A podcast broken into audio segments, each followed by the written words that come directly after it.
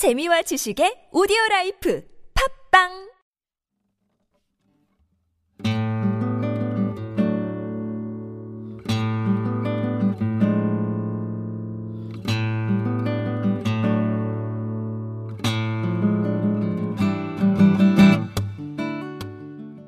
참나원 다섯 번째 시즌입니다. 우리 참나원은 여러분과 함께 만듭니다. 방문 상담이나 전화 상담은 연락처와 별칭을 사연과 함께 보내주시면 됩니다. 신청 방법은 chamna-one 골뱅이 다음점 넷 참나-원 골뱅이 다음점 넷으로 또는 카페 네이버에 참나원 곱하기 마인드 코칭 연구소 참나원 상담 신청 코너에 올려주시면 연락드립니다. 부부나 친구 또는 가족 상담도 환영합니다.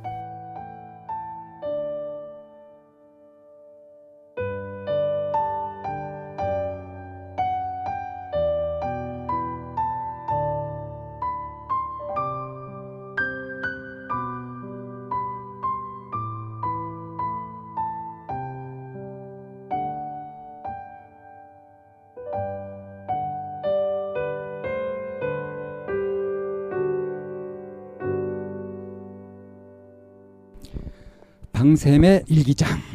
네, 지난주에 이어서 군대 시절 이야기를 좀 더 해볼까 해요. 어, 육군본부 가서 파견 근무했던 얘기를 무용담 삼아 얘기를 많이 했는데 에, 오늘은 그때 있었던 음, 일화를 가지고서 좀 다른 얘기를 좀 해볼까 하는데요. 다른 게 아니라 어, 뭐 군에 대해서 이렇게 자세히 얘기하는 건 아마 그 보안 음, 안보 관련해 가지고 그 함부로 얘기할 수 없을 겁니다. 그래서 아주 구체적으로 얘기 못 한다는 점은 좀 음, 양해 드리고요. 어, 그냥 상식선에서 아, 말씀을 드리려고 해요. 어, 제가 군복무를 했던 것이 85년부터 어, 87년 6월 말까지였었거든요. 그러니까 85년에 인관해서 이제 병가 교육을 받고 자대 배치 간 것이 이제 6월 달에 보통 가게 되죠. 그래서 이제 선배들 제대하는 것과 이제 후배들이 들어가가지고 한 1, 1, 2주 정도 겹쳐가지고 인수인계를 받고 이렇게 합니다.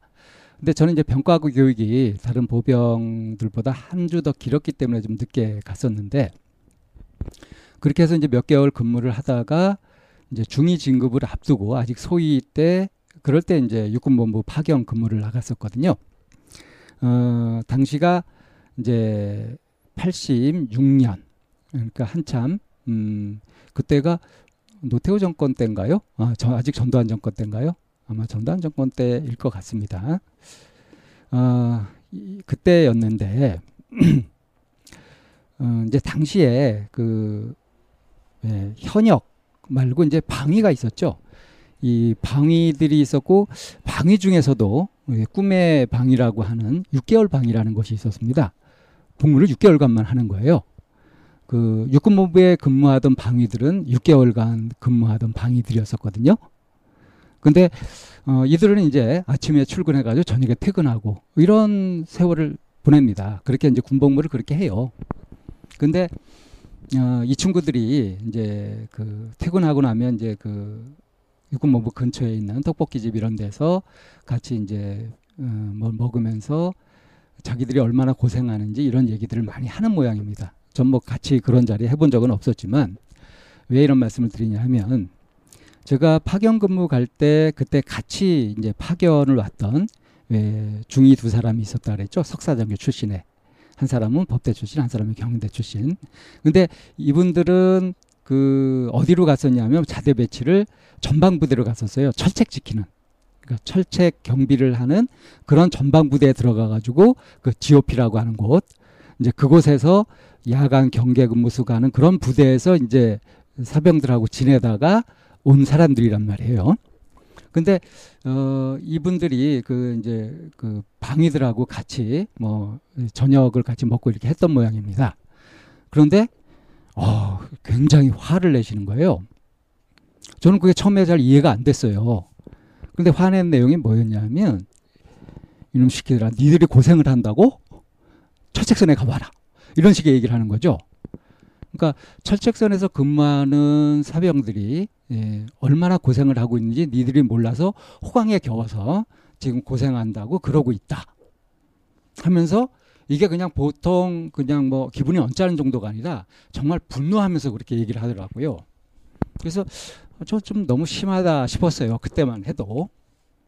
그러면서 사람들이 뭐 전화의 목소로 그, 그런 것도 이해도 못하고 그러나 다 이제 자기가 겪는 것이 최고 고생인 것 같죠. 그렇게 느낄 수도 있지 뭐. 이렇게 이제 생각을 했죠. 좀 편하게. 근데 막상 제가 어, 파견 근무를 하고 나서 이제 한 번 연장하고 다시 이제 자대로 이렇게 돌아갈 때 그때 이제 정훈 감님이 뭐라 했냐면은 내가 방중이는 꼭 같이 이렇게 일을 하고 싶으니까 다시 어, 육군본부로 부르겠다. 그렇게 해가지고 육군본부에서 제대할 수 있도록 그렇게 해주겠다고 했어요. 그래서 이제 그 말을 믿고 이제 룰루랄라 이제 갔죠. 그래서 이제 어, 짐 싸고 어, 대기하고 있었는데 무슨 문제가 생겼냐면 어, 제가 제대가 87년 6월 말이었는데 그 당시가 86년 한 10월쯤 됐던 것 같아요. 9월 말 10월쯤. 그때쯤 돼서 이제 자대에 가가지고 있는데 아니 웬걸 어, 무슨 문제가 생겼냐면 육군본부에서 이제 그 이렇게 파견해 달라고 아, 전속이죠 전속 전속 그 신청을 이제 저희 사단에 했던 모양이에요. 그래서 그게 연대로 내려왔는데 우리 연대장 계급은 대령입니다. 그리고 정훈 감은 와스타 장군이고요. 그러니까 계급이 더 높잖아요. 그런데 이게 이제 지휘 라인하고 참모 라인하고 그런 게 있는 거예요. 지휘 라인이 더 센가 봐. 그래서 연대장이 노해버렸어요. 뭐 규정상 그렇게 안 되기도 하고 근데 연대장이 오케이 하면 아마 전속이 가능한 모양인데 그게 안 됐습니다. 그 명분은 뭐였냐면 이제 제가 제대가 이제 9개월 정도밖에 안 남았다 하는 거였고 마침 그때 이제 우리 연대 전체가 이제 이게 교대가 되면서 철책선으로 들어갈 때였던 거죠. 그러니까 한 저 철책선에 들어가는 부대가 최우선이거든요. 여기에 어, 장교가 하나라도 더 있어야지 이 전속 보낸다는 건 말도 안 된다. 이래가지고 노해버려서 제가 육군본부 가는 길이 막히고 오히려 철책선 들어가서 철책선에서 제대를 하게 됐습니다. 와 당시에는 뭐 아찔했었는데 그래도 어쩝니까 뭐 상황이 그렇게 된 걸. 그래서 이제 저도 할 일 없이 이제 철책선에 들어가서 군 복무를 하게 됐죠. 아 그래서 이제 철책선에서 겨울을 보내게 되는데 어, 정말 이제 그곳에서 이렇게 생활을 하다 보니까 왜 그 석사 정교 둘이서 그 방위들의 말에 그렇게 화를 냈는지 진짜 완전 100% 100% 공감이 되더라고요. 어떠냐 하면 그 전방지대는요, 이 산간지대고 이러다 보니까 발표되는 기상청에서 발표되는 기온보다 실제로 훨씬 더 온도가 내려가요. 그래서 그 온도계를 영하 30도까지 표, 그 표시되는 온도계를 가지고 있으면 그게 깨져버립니다. 영하 50도까지 표시되는 그런 온도계라야 돼요. 직접 이제 그런 제가 이제 구입, 구입도 해보고 이렇게 해서 아는데 그게 이제 실감나게 느껴지려면 어떠냐면 그 군인들이 소지하고 있는 소총 있죠. 이것이 한 1시간 반, 2시간 정도 이렇게 경계 근무를 딱 하고 나서 보면요. 얼어가지고 이 노리색 후퇴 전진이 안 됩니다. 그럼 총을 쏠 수 없다는 거거든요. 그 정도로 심각한 거예요, 추위가. 그래서 그 패치카라고 이제 그 난로가 있는데 거기에다가 녹이고 이런 식으로 하면서 이제 그 조치를 합니다. 그 정도로 살인적인 추위. 그러니까 아무리 옷을 껴입어도 추워요. 정말 고생합니다. 그래서 밤낮이 바뀌어서 생활하고. 그러니까 낮에 자봤자 잔 것 같지도 않아요. 그러니까 밤새 근무하고 또 낮에 잠깐 자지만 그거는 별 소용이 없고 그러니까 그 철책선 들어가게 되면 이제 굉장히 육체적으로 밤낮이 바뀌고 가면서 엄청 고생을 하거든요. 그렇게 이제 고생들을 하는데 제가 이제 정훈장교니까 어, 병사들 사기를 담당하는 거 아니겠어요. 그래서 이제 마침 정훈병이 이렇게 왔는데 이 정훈병이 아주 독실한 크리스찬이었었고 이제 그 석사까지 마치고서 온 사람이었어요. 신학대학원 이렇게 다니고 그래서 저보다 나이가 둘이 많았습니다. 그래서 사석에서 얘기할 때는 상호 존대를 하고 그리고 이제 뭐 공식적인 때는 이제 저는 장교니까 그렇게 했었는데 어쨌든 이 정은병도 되게 성실하고 이런 사람이어서 어, 이, 이 사람하고 아 저 정은병이 아니죠 군종병이죠 이 군종병하고 제가 이제 짝을 이뤄 가지고 그 이제 밤에 이제 따뜻한 물을 데워 가지고 이제 차를 준비해서 이제 커피 이걸 준비해 가지고 이제 뭐 그건 누가 시킨 것도 아니라 자발적으로 그렇게 둘이서 이렇게 경계 경계 근무 쓰는 초소들을 돌았습니다. 쭉 걸어서요. 뭐 차가 보급되는 것도 아니었으니까. 그래서 이제 남모르게 이제 그런 선행을 했죠. 근데 이제 그렇게 다니면서 이렇게 사병들한테 물어봅니다.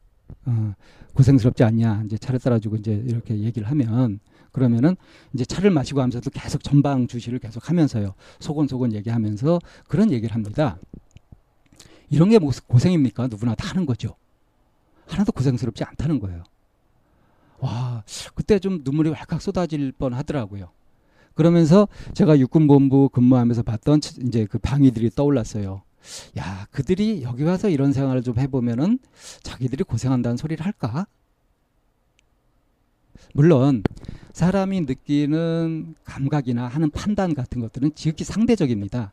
그래서 보통 자기 경험 수준 내에서 이제 선악을 판단하고 힘들다 또는 쉽다 하는 것들을 판단하게 되니까 어, 왜 그렇게 생각하는지는 알 수 있지만 이렇게 다 겪어보고 나면 자기 처제가 얼마나 괜찮고 참 편안한 것인지 그거를 실감할 수 있을 것 같아요. 물론 이제 그래도 삐뚤어진 놈들은 계속 뭐 딴 핑계를 들어가면서 자기가 제일 고생한다고 얘기를 하긴 합니다만 아무튼 이제 이런 걸 보면서 이 어떤 한 사람이 일생을 살면서 경험하고 있는 세계가 어느 정도 수준이냐에 따라서 그의 삶이 결정되는 것이 아닌가 하는 생각을 했어요.